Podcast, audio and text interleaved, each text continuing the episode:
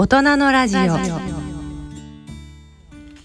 い、えー、大人の科学のコーナーです。解説は日経サイエンス編集長の出村正明さん。進行は篠崎直子さんです。大人の科学のコーナーです。このコーナーでは日経サイエンス編集長の出村正明さんにご解説をいただきますえー、さて今回は7月25日発売の日経サイエンス23年9月号の特集記事の中からご紹介いただきたいと思います。はい、出村さんよろしくお願いいたします。お願いします。はい、えー、まずですねこの9月号の表紙なんですけれども、はい、木のボールの間になんかミツバチが番号番号ついているんですよね。これはなんかついた蜂がボールを転がしているっていう。転がしてるんですかこれ？これあの転がしているところなんですよ。はあ、こう右上の鉢とかちょっとこうボールにこう捕まってますよね。あ確かに。コロコロコロコロって転がして。遊んでるんですかこれは？そうこれ遊んでるんですよ。初めは一番初めはこのボールを転がしてあるところまで持っていくとまあ餌がもらえるみたいな形で、うん、そういうふうな訓練を始めあの課題を解いてたんですけどこのハチたちはこの実験で、はい。はい、でも途中からもう餌はこの課題解かなくても自分たちのすぐ横にいっぱい山積みになってるんだけど、はい、それでもボールを転がしに行くっていう行動をし始めてどうもその餌初めは餌食べるためにボールを転がしてたんだけど、もうただ単に楽しいからボール転がしてるらしいっていう。あの何の意味もなくボールを転がしてずっと戯れている蜂たちっていう写真なんですこれ。そうなんです。蜂って遊ぶんだなってちょっと今びっくりしたんですけれども。そうなんですはい。まあそんな中特集がその昆虫の知能ということで、はい、AI 時代に考える効率能、はい、そして虫に心はあるのかはい、という特集ですよね。なんとも気になるんですが、なぜこの今回この特集をしたかっていうことなんですけれども、はい、まあ、あの知能っていう話で言うと、うんうん、今こうそれこそのチャット GPT みたいなそういう AI がすごくまあ話題で、はい、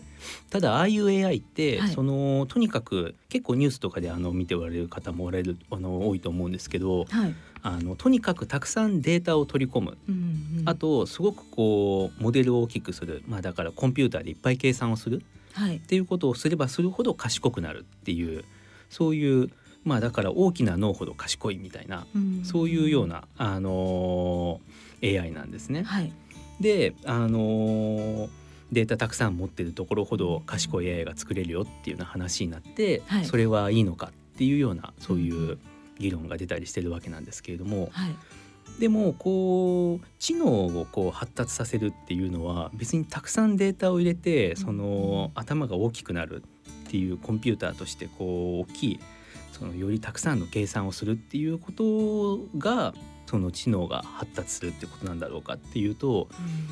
その多分そうじゃないなん全く別の方向性もあるんだろうなっていうことではい、で自然界に目を向けてみると、はい、昆虫って本当にそうで、うん、あんだけ小さい体を持っていて、はい、でもその自分の住んでる周りの環境からこういろんな情報を手に入れて、うん、あのちっちゃいそのこれこそこの今ボールを転がしてる蜂たちみたいにこの小さい体の中でその情報を処理して、はい、で行動に変えてるわけですよね。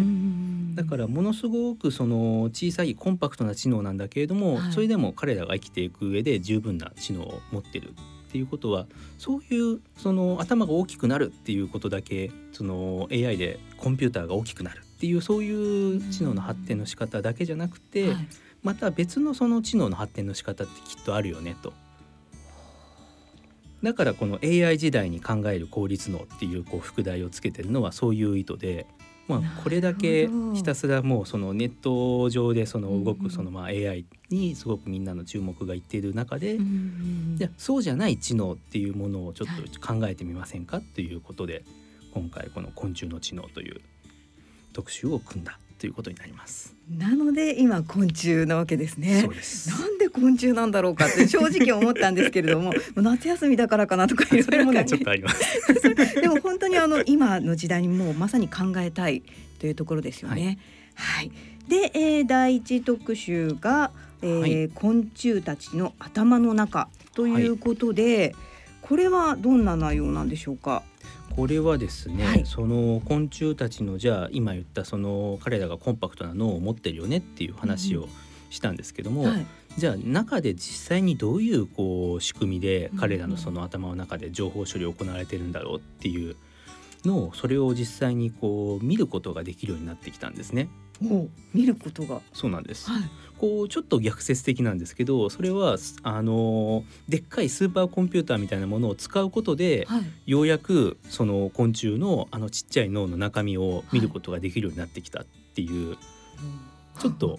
ねそうですね。その ちっちゃい知能の中見るのはやっぱり大きなコンピューターなわけですよね。逆な言い方すれば、はいでっかいスパコンをもってしてようやく昆虫のあの脳を脳の中の働きを見ることができるようになったってことは彼らの脳がどれだけすごいかっていうこと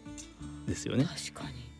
あのちっちゃい脳の中で起きていることを解析しようと思ったら、あの理研の富岳を使ってるんですけども、はいでっかいあのスパコンを使わないと再現できないっていう、へえことですよね。そういうことなんですよね。うんで実際どんなことが分かってきてるんでしょうか？それでですね、はい。その今まあ富岳の話をしましたので、うんうん。スパコンでをスパコンを使った解析の話をすると、はい。その昆虫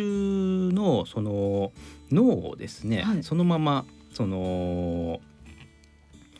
スーパーコンピューターの中で再現するっていう研究が行われていて、はい。これはですねその、まあ、脳の中っていっぱいこうニューロンがこう絡み合っていてですね互いにこう情報を送り合ってるんですけども、はい。そういうそのニューロンのネットワークをそのまま再現するというそういう研究ではい。実際にニューロンの間でどういうふうにこう情報が受け渡しされているかっていうのをですね実際に映像で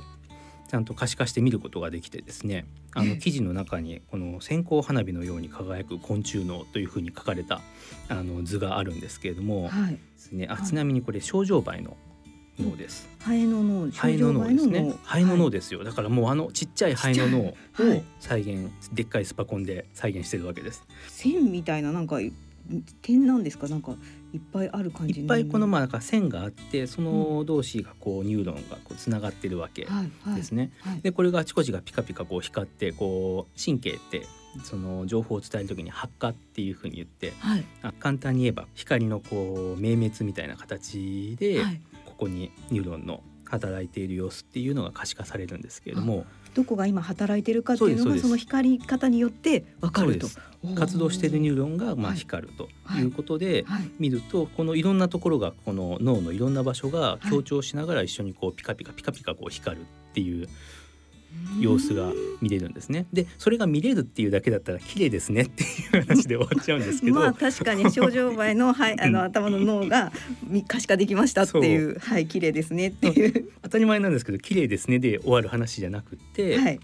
パブロフの犬っていう実験って聞かれたことあります？ありますありますあの犬ですけれども、はい。そのベルが鳴ったら餌がもらえるよっていうのをこう訓練するとはい。その餌がなくてもベルが鳴っただけでこうもうよだれが出ると、うんうんあれが同じことがハエでも起きて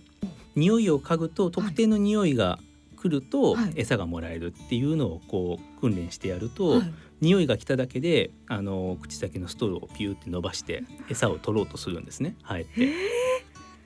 じゃあそのなんか嗅覚とはい。その食べ物がつながったそこがつながっってるんです。て匂いを感じて、はい。でそうするとあの口先のストローを動かすはい。ためのその神経っていうところにちゃんと情報がいってでストローをピッて伸ばすっていうそういう、まあ、頭の中にきっと回路があるんだろうっていうふうに考えられてきたわけなんですけれども、うんうんそれがはい。このシミュレーションした昆虫の脳の中でもそのまま再現できている。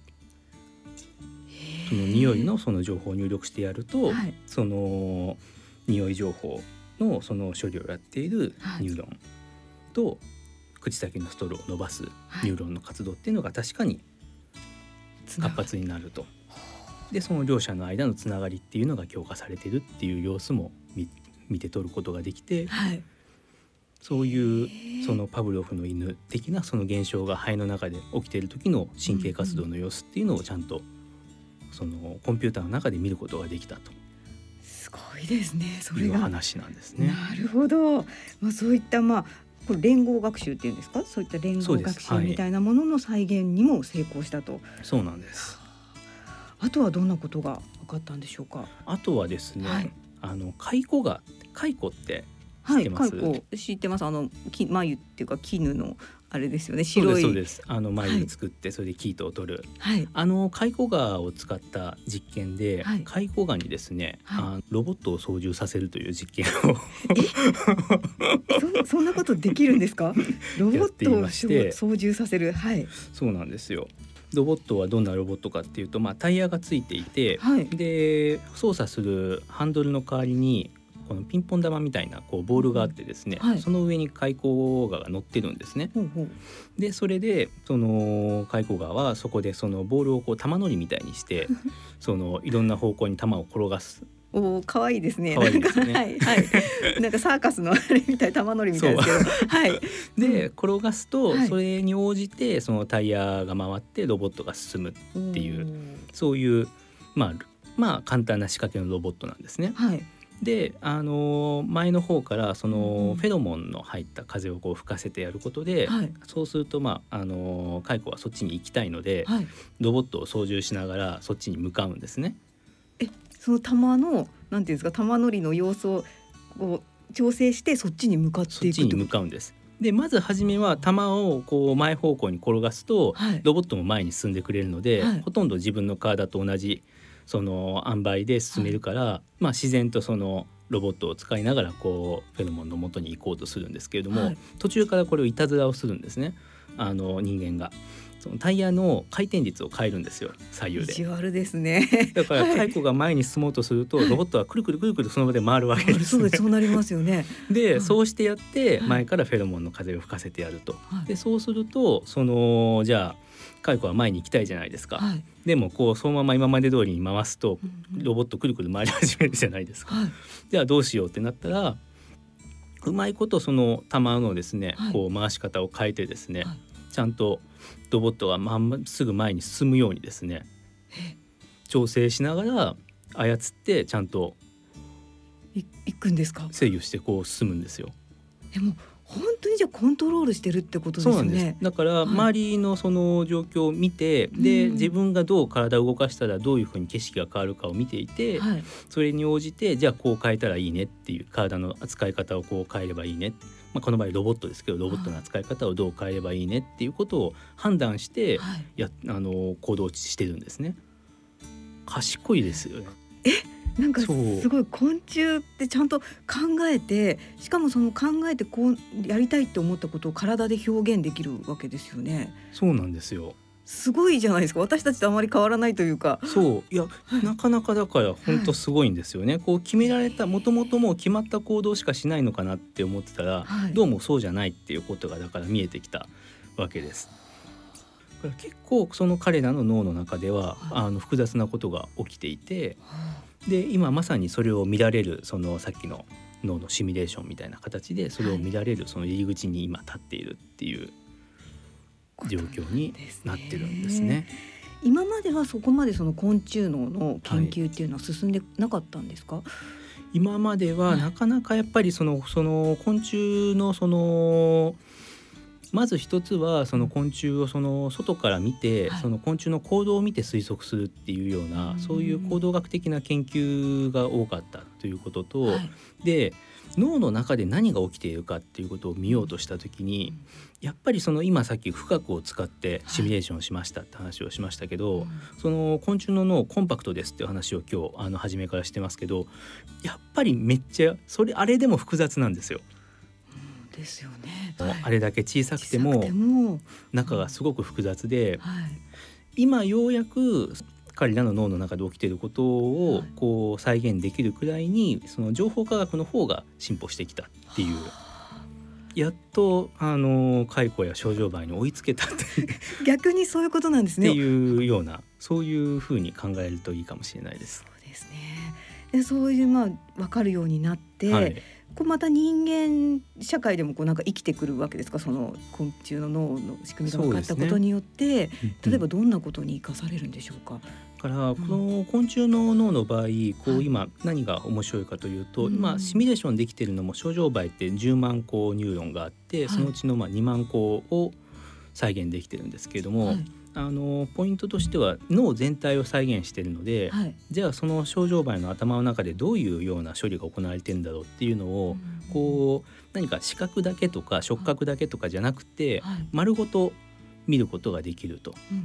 うん。でそうするとその脳全体でどういう処理が行われているかっていう知見は、はい。その人間の脳を理解するときに生かすことができて、うん。今その人間の脳を全部再現するみたいなことはとてもじゃないけどうん。できないんですけれども、はい。じゃあそれを将来やろうと思った時にじゃあどういう仕組みが必要なんだろうなとかそもそもこういろんな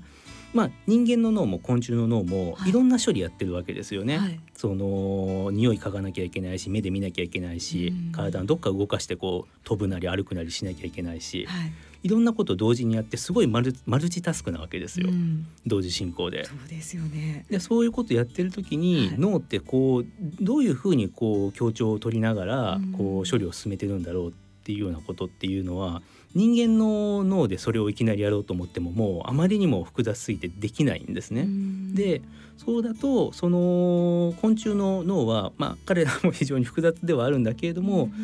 彼らのまずサイズから始めて、はい。その脳全体で見た時にどういうような振る舞いをはい。脳っていうそのパーツはやるんだろう脳っていう器官はやるんだろうっていうのを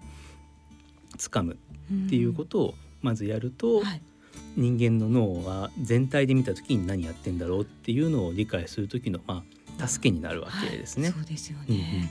へえ。そしてなんかさらに昆虫脳を見習った昆虫のチップっていうのもはいできているっていう話が書いてあったんですが、これは何なんでしょうか？これは昆虫に習うところって今さっきの効率的にちっちゃい脳でいろいろ処理できますねって話があったのともう一つ、はい。その非常に消費エネルギーが少ないっていうのがあるんですね。これはまあ人間の脳も一緒なんですけども AI でコンピューターを動かしてっていうのはあれものすごい電力をこう消費してるので、うん。あれだけパワーをかけてはい。必死にやってる AI がある一方で、はい。生き物っていうのはちょこっとこう餌を食べて、うん。そのエネルギーそれを燃やすエネルギーだけでいろんな種類やってみせるわけですよね、はい。もうはるかにエネルギーの効率がいいわけです。はい。でそういう彼らの情報処理っていうのをまずは小さい規模でいいからはい。真似て、はい。そういうその電子回路を作ってみようと。そうするともっと省エネではい。処理ができるようなチップができるんじゃないかっていうそういう発想ではあ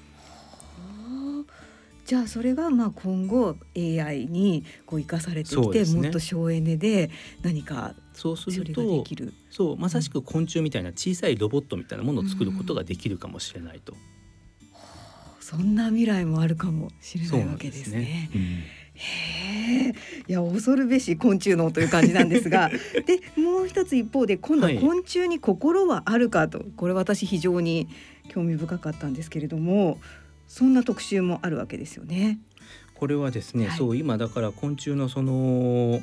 かなり複雑な処理やってそうですねっていうことが見えてくるとですね、はい。そのじゃあ彼らがもっと実は何かいろんなことを考えてるんじゃないかと。といううこともですね、はい。ことって何て言うんだろうその昆虫に本当にじゃあ心があるのか昆虫が何か考えてるだろうかっていう話っていうのは、はい。もちろん率直に言えば確かめる術ってなかなかないわけです。まあ確かにそうですよね。聞くわけにもいかないですしね。心の定義って何ですかっていう話から始めないといけないので、はい。でなかなか扱えないものではあったんですけれども、ん昆虫の脳が非常に高度な処理をやってきてるっていうことは事実としてはい。その積み上がってきていて、うん実験事実としてはい。でそうするとその今まで昆虫って心あるのかなみたいな話は何をバカなことをっていうふうに言われて済まされる話だったのが、済まされてしまう話だったのが、それってもっとちゃんと研究した方がいいテーマじゃないっていうふうに今なってきてるんですね。うんで実際その彼らに心があるというふうに見なした方がはいこうよく理解できるようなそういういろんな行動実験の結果っていうのが報告されてきていてはい。一つはその今日初めにお話ししてた遊ぶ蜂のお話うんです。蜂が遊ぶそうですよね。餌を別に食べなくたって、はい。餌横にあるんですよ餌横にあるけどそっちのけでボールで遊ぶんですよね。それっていうのは、はいその何か環境がそうさせてるとはちょっと考えにくいとはい。そうすると彼ら自身の中でうん何かそのこのボールを触りたいっていうような動機が生まれてないとはい。その餌がすぐ横に積んであるのにうんボールを転がし続けるっていう行動は生まれないだろうっていうふうにはい。まあ考えられると。そうですよね。楽しいかまあわかんないですけどなんかそういう思い何かがあるっ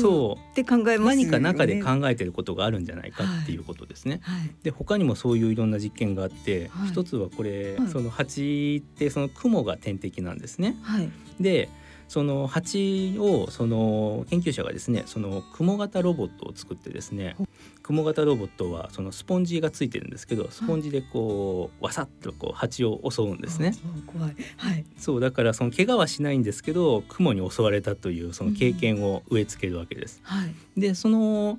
蜂がどういう行動をするかを観察すると蜂ってそのもともと鼻に止まる時にその雲がいないかどうかっていうのをよくよくこうちゃんと点検してから鼻にこう降り立つんですね。うん。でその作業をその雲ロボットに襲われた蜂もやるんですけども、はい。それで鼻の上にどう考えても雲がいない。絶対安全だっていうことをよくよく確認した上で、はい。そこに降りずに、はい。躊躇してあの結局飛び去ってしまうっていう行動が見られてはあこれは何が起きてるんだろうって考えるとうんその環境としては何も変わってないわけですよね、はい。花があって雲がいないっていう状況は変わってないのあに、うんでも先にその雲ロボットに襲われた蜂っていうのはその点検までやっていないことまで確認したのに飛び去ってしまうっていうのはこれはじゃあ彼の彼のというかその蜂の中の何か、心と言っていいのかわからないですけれども、中の内的な何か状況が変わっているからはい蜂は今回降りることができずに飛び去っていったんだなと。でそこにだから私たちの心をこう投射してみれば、はいこの蜂はでは臆病になったんだなっていうふうに考えるとまあストンとそうですよね合点がいくわけですね。なんかこう人間でいうと一種トラウマ的そうな感情ですよね。お蜂が抱えてしまったんじゃないかっていそううふうに。思いますよね。で。他にも逆にその餌をですね、はい。こう青色と緑色のこう、まあ、色を2つ見せて、はい。で片方の色を見せた時にいはその餌がもらえるよっていうでもう片方だともらえないよっていうのをこう訓練でこう蜂に覚えさせると。でその今例えばだから青色を見せたら砂糖がもらえるよと。緑色を見せたらそれはもらえないよっていう状況で訓練を積んでおいて、はい。で次に何を見せるかというと、はい青緑の色を見見せるわけです。青緑間ちょうど中間ですね。どっちともつかないっていう。はい。でこの色を見て、はいで蜂が砂糖をもらえると思っていくか、はいそれともこれはもらえない色だと思って、はいその砂糖を取りに行かないかっていうのを見るわけですけれども、はいでこれも普通に考えたらそのまあ半分半分になるのか、うんそれとも毎回ランダムになるのか、はいこう意味のある結果は出なさそうだなっていう気がするじゃないですか。はい。でもその蜂にその実験をやる直前にいきなりあの出し抜けにこう餌をあげると、はい。まあラッキーですよね、うん棚ぼたみたいなもんで。でそれで餌をもらった蜂はどうなるかっていうと、はい。みんな青緑色はこれは餌がもらえる信号だと思って近づいていくんですね。だからこうすごくこれは楽観的になってると。はい。ウキウキしちゃってもう何でも行けばもらえるんじゃないかいけるだみたいな。ろうっていう感じに もう気持ちになってるというふうにまあ解釈できるような行動を彼らが取るわけですね。なるほど。本当にそうやってじゃあ昆虫に心があるんだとしたらなんか私とか本当蚊がいたらペチって 殺しちゃうしゴキブリがいたらちょっと殺しちゃうしなんかすごい申し訳ないことをしていたなって思ってしまうんですけれどもそのあたりってどうなんですか？そういうなんか昆虫に心があるとしたらうん、これからまあ考えられることというか。そうですね、こうこういうふうに心があるんじゃないかっていうふうに定義することで出てくる問題がやっぱりそこで、うん。ただそのなんて言うんでしょう。一方でじゃあその蚊が例えばまあ感染症を媒介したりするような蚊もいるわけで、はい。じゃあ蚊が来た時に叩くのっていけないんですかって、うん。そういう話では多分なかろうと。うん。でそうではなくてその今まあ議論になっているのは、うん。まあ、その殺虫剤だったり農薬だったりの使う時のそのじゃあもう殺虫剤かけたらすぐに死ぬと。はい。そのあまり苦痛を味わわずにすぐに死ぬっていうようなそういう薬剤を作ろうっていうようなそういうような取り組みが必要なんじゃないかっていう問題提起が、まあ、出てきたりしているわけですね。うん。あまり苦痛を与えず、まあ、まあなかなかね殺さないでっていうことは難しいでしょうから。やっぱり現実としてはそれこそ農産物をこう育てるっていうふうに言っても、はい、その虫がつかないようにみたいな処理はやっぱり必要なので、うん。それはそれで必要なものだからはい。やるとして、うん。でなるべく苦痛を与えないようにして、うん。害虫の処理をするっていうようなことを考えた方がいいんじゃないかなっていうそういうまあ話にも発展してくるっていうなるほど。ことですね。うん私ここまで昆虫のまあ頭脳ですとか心？うんなんか真剣に考えたことって今までなくてでもこの特集見ると本当にあの昆虫への意識とか思いとか見方が変わりますね。ちょっと変わってきますよね。はい、全然違います。なんか本当にそう彼らってそのロボットみたいにこうある種こう見えてたわけですよ。うんそうですねこ何かこう何か環境がこう変化したらこうこういうふうに動きますみたいなはい。そういう何かこう高度なロボットですねっていう見方をしてたんだけれどもどうもその彼らの中で結構いろんな複雑な処理やってるんだなっていうでそれはその高度な思考っていうふうに見ることもできるかもしれないしそれはもう心を持ってるに等しいんだっていうふうに見ることもできるかもしれないしそういうこうすごく賢い本当に一つのこう生き物なんだなっていうことをすごく改めてこう感じますよね。そうですうね。んいやーもうねぜひこれ詳しくは7月25日発売の9月号ぜひ皆さんご購読いただきたいと思います。えーさて次号ですね、えー、23年もう10月号になりますがこちらの日経サイエンスではどんな特集を予定しているんでしょうか？はい。と次号はですね、はいあのーまあ今日ちょっとチャット GPT の話もしたんですが、はい。特にそのチャット GPT のこう中身になってる AI が大規模言語モデルというふうな AI が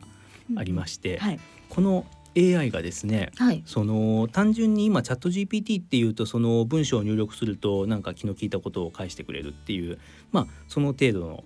の話で止まってるんですけどそこにとどまらず、はい。もっといろんな分野にこの大規模言語モデルってはいこう使えるかもしれないし実際使われ始めてるんですね。でそれはその科学の研究のいろんな場所でそういうことが始まっていて、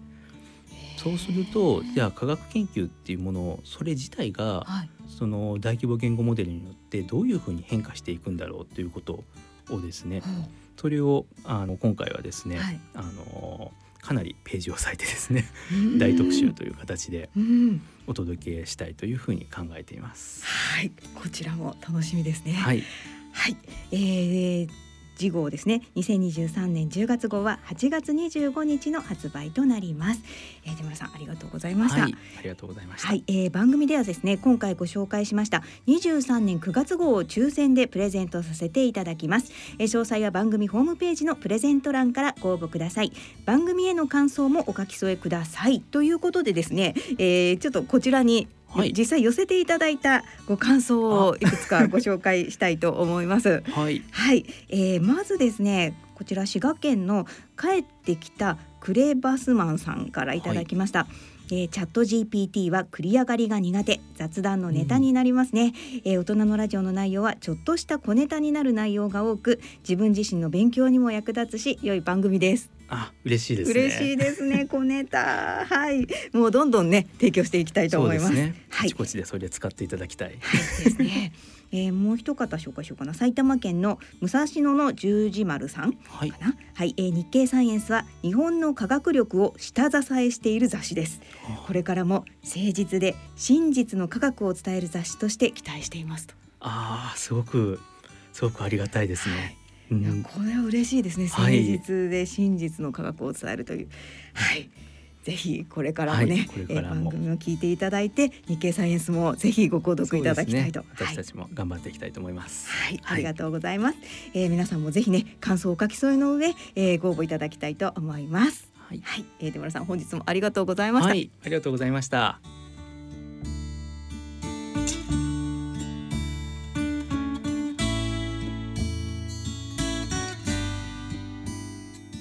大人のラジオ。